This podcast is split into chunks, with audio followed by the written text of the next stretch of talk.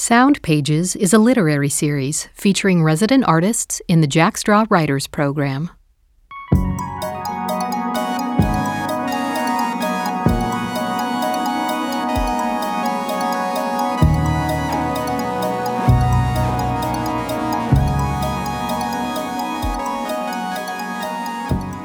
Immediately after, David took stock. All four limbs intact, no taste of blood, almonds everywhere. He was in the middle of the intersection, surrounded by a corona of glass and plastic. This program features the work of 2021 writer Greg November. In the first half, you'll hear his conversation with curator E.J. Koh. Welcome, Greg. Thank you for being here today to chat about your work. Can you tell us about your Jack Straw project? Sure. So, my project is a collection of short stories, and the stories are all involving fathers and exploring the topic of fathering and to some extent masculinity and things of that nature. And for a couple reasons, I find this topic interesting in that we seem to be living at a moment, not we seem, we are living in a moment where gender roles in general and masculinity in particular is kind of being deconstructed, thought about. And the other reason that this is a topic that I'm interested in is I was raised by a, a single mother for the first nine or 10 years of my life. And so it occurred to me when I had my own children that I didn't really have any sort of personal model for how to be a father to someone that young. And so it started to invade my thoughts and started to be the thing that I was thinking about more than anything else. And so that's what what the stories ended up being about. You asked this incredible question in your project. What are the lessons that a father provides to his young son? I'd love to hear about the process. You talked a bit about coming to the question, but sort of what you've now discovered from asking it and from writing through it. I guess I would start by saying I don't think I've found many answers or many complete satisfying answers yet. Maybe I'm still in that discovery process, but I think what it boils down to is those lessons having to do with a mix of what are traditionally maybe masculine type of ways of acting and seeing the world versus being raised for the whole beginning part of my life by a single mother. And that was my only parenting model for quite some time. And so i see it also with i'll catch myself thinking something or having a reaction to a circumstance.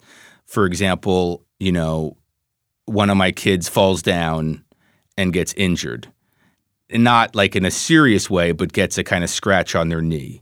Something that they're crying, they're upset. And in my head, I've got this conflicted, you know, do I comfort and soothe, or is part of the lesson, yes, you got hurt and that happens. And now we get back up and we continue.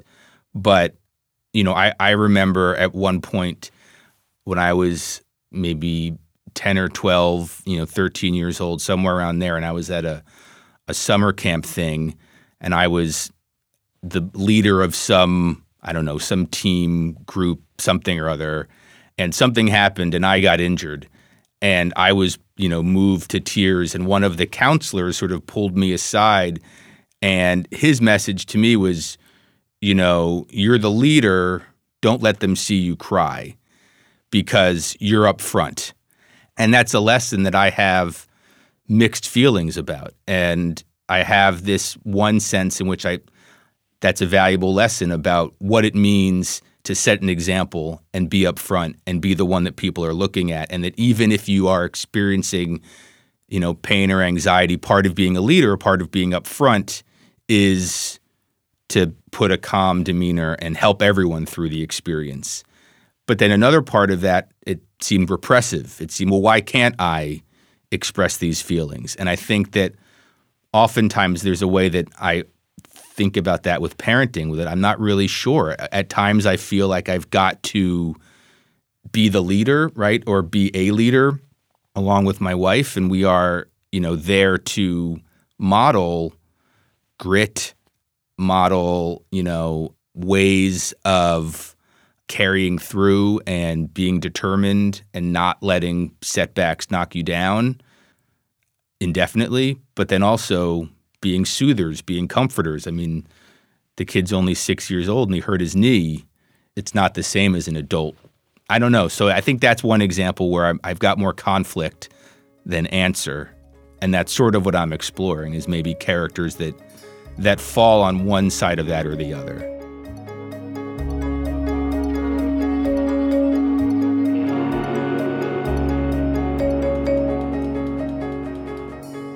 So, Greg, I'd love to know what led you to writing.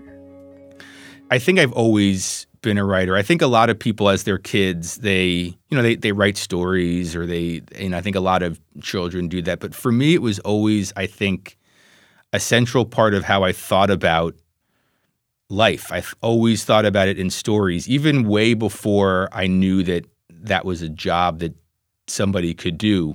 I remember when I was you know, an early teenager, probably in middle school somewhere, I got it in my head that I wanted to be part of a band, but I didn't actually want to learn how to play an instrument or be part of a band. That actually that never really occurred to me. It was more I took out pieces of paper and planned out the story of a band. And I gave the band a name and you know, they released their first album in 1978, and these were the songs on the album. And it never occurred to me to actually, well, if you're interested in music, why don't you become a musician? It was, why don't, I'm interested in music, so I'm going to write the story of a band.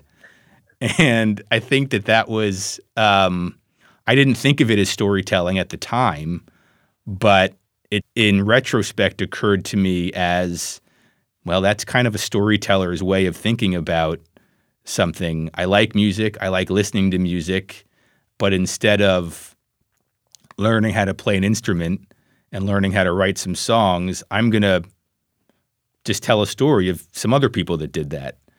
And so I think that's been a way in which maybe storytelling has always been part of how I've thought about the world. But I do remember also a moment in college where I was taking a, a, creative writing class, and the teacher brought in a editor from one of the big publishing companies who talked to us about the job of a writer, and it, that was the moment where I realized that oh, so this is actually a job that people do. And I think he asked a number of questions. It was something along the lines of "You'll know you're a writer if," and I remember my heart was beating fast sitting in this room because I realized, like, oh, this man is describing me. Yes, I feel these things, I think these things. And so there was that day that I realized, yeah, okay, I think I'm going to be a writer.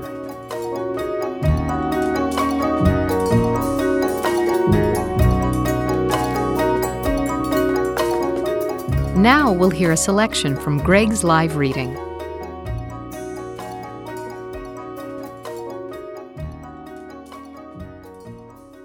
four way stop. Did you even want to be a father?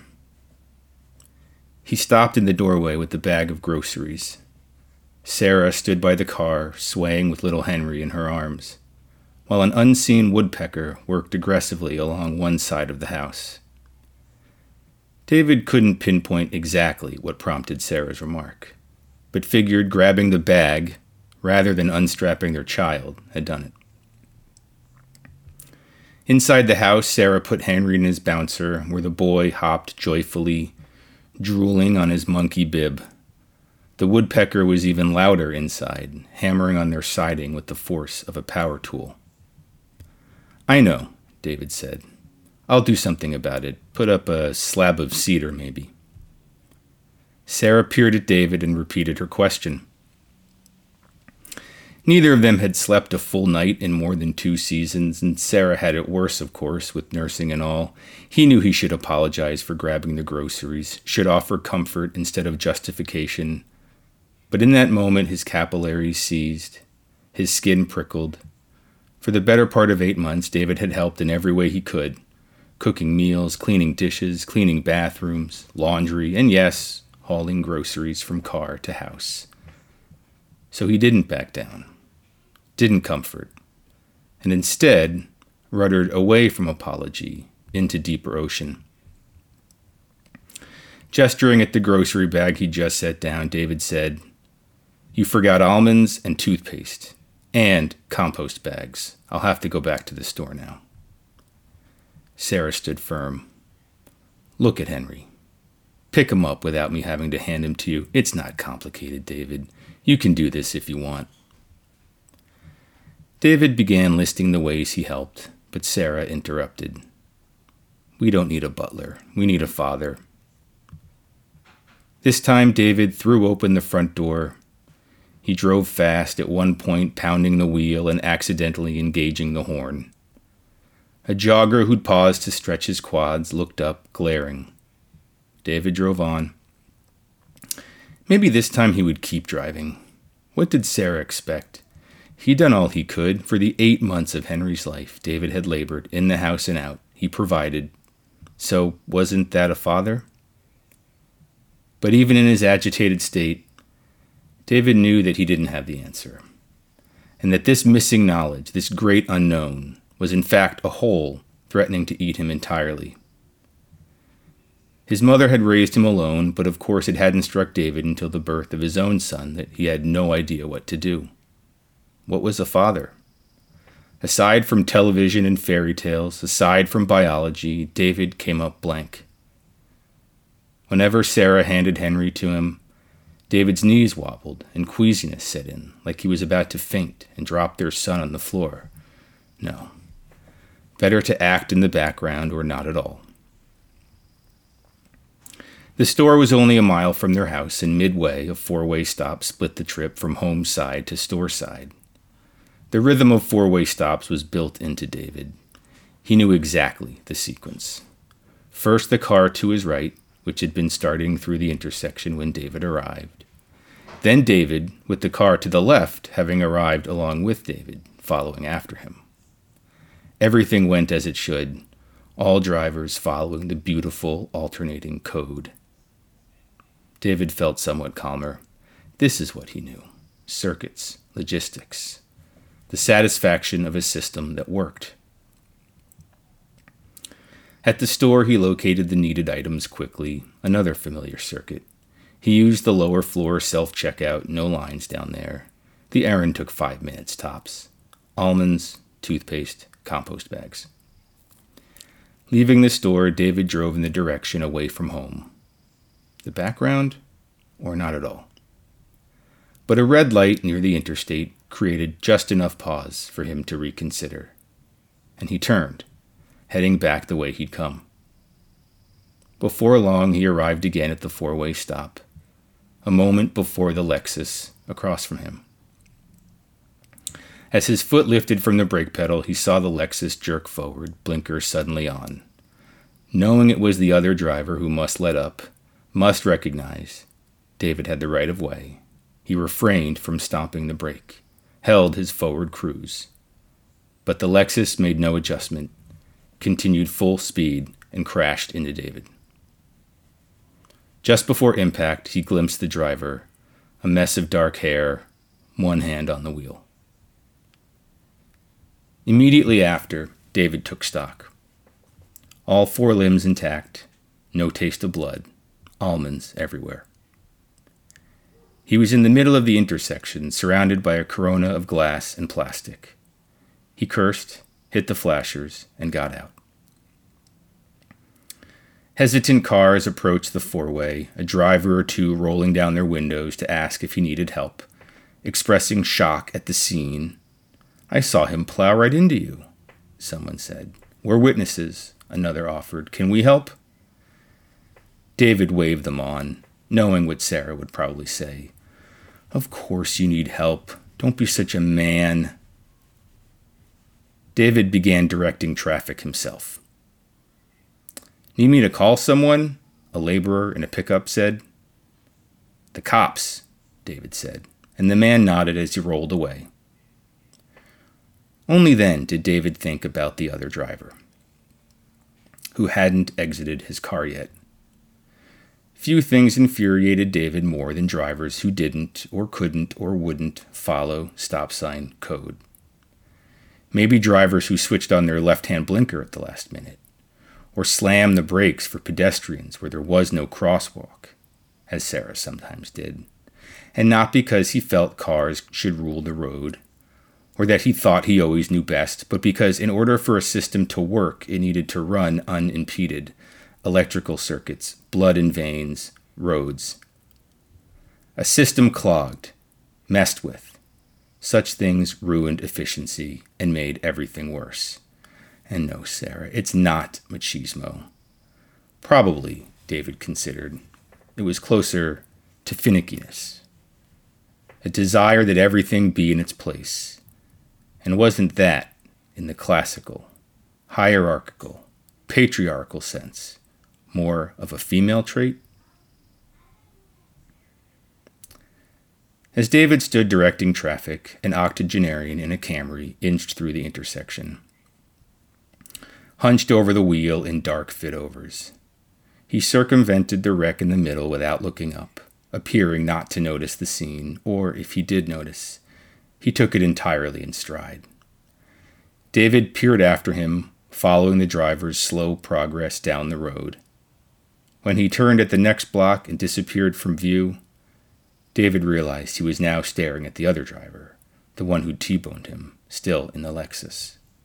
He was a teenager, with floppy black hair reminiscent of the artsy or rebellious member of a boy band. David hated him immediately. The hair, the crash, the dopey expression, it was too much. Why wasn't he moving? Exit the car, roll down your window, something. David bent over to get a better look. The kid peered at him through the window.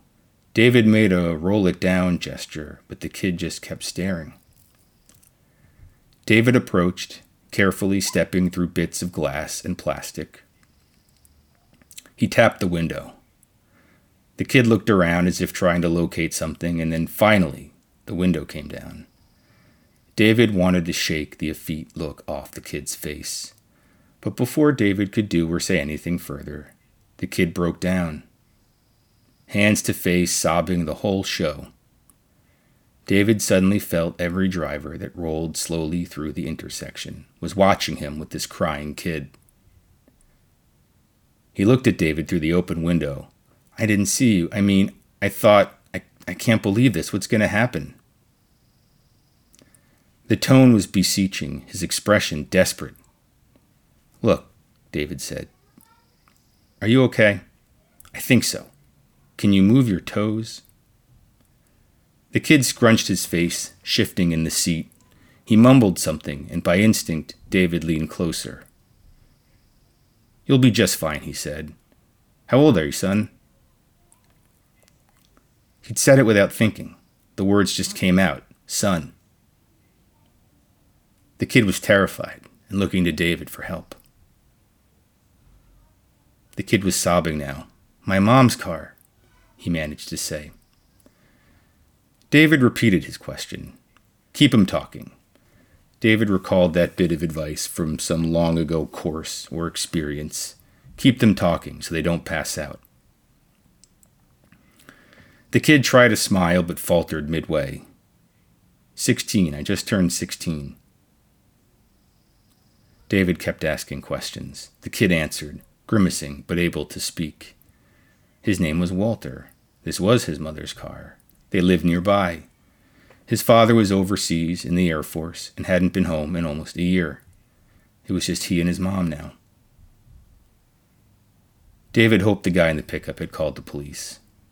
His own phone was back in the car, forgotten in his initial adrenalized reactions to the accident. But David knew he shouldn't leave the kid. Not now. He reached his hand through the open window and pressed it against the boy's bony shoulder. You'll be all right, Walter. I'm not going anywhere. Soon there were sirens a fire truck, tow truck, two police SUVs, red, blue, orange lights. It had started to drizzle, and someone official was now directing traffic. Men and women in dark blue uniforms had taken charge. David gave his statement, watching as they hitched his car to the tow. Wait, he said suddenly. I need to get my things. While the mechanic watched, David leaned into the angled car, salvaging what almonds he could and tossing them with the toothpaste into a compost bag, along with the roll of remaining bags. The officer who'd been taking David's statement smiled knowingly. Can't forget the goods, right? Firefighters gathered around the Lexus, obscuring David's view, but he thought Walter was still inside. Will the kid be okay? David asked a nearby officer. Yes, we think so, she said, but her attention was on something else, some other detail of the scene, and that's all she said. When they asked if he needed a ride, David was already walking away with his bag. He moved slowly at first, conscious of slick pavement. Then he jogged for a block, before finally running full bore, slipping danger be damned. Lungs pumped air at capacity, arteries working alongside. He was heading home.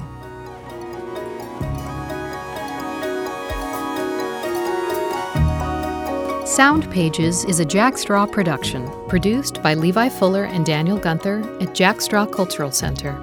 Our recording engineers are Daniel Gunther, Joel Maddox, and Ayesha Ubiatilaka. Our theme music is by Andrew Weathers, produced in part through the Jack Straw Artist Support Program. The 2021 curator of this program is EJ Koh, and the narrator for this podcast is Alyssa Keene. The Jack Straw Writers Program was inspired by an over the back fence conversation in 1996 between author Rebecca Brown and Jack Straw Executive Director Joan Rabinowitz. The program is made possible with support from the City of Seattle Office of Arts and Culture, 4Culture King County Lodging Tax Fund, the Washington State Arts Commission, Humanities Washington, the National Endowment for the Arts, the Rainier Foundation, ArtsFund, and individual contributors. Special thanks to Michael Folks and Cecilia Ayers for transcribing our writers' interviews. All of the writers heard in this series are published in the Jack Straw Writers Anthology. You can subscribe to this and other Jack Straw podcasts through your favorite podcast app. To hear more episodes and learn about our other programs, visit us at jackstraw.org. Thank you for listening.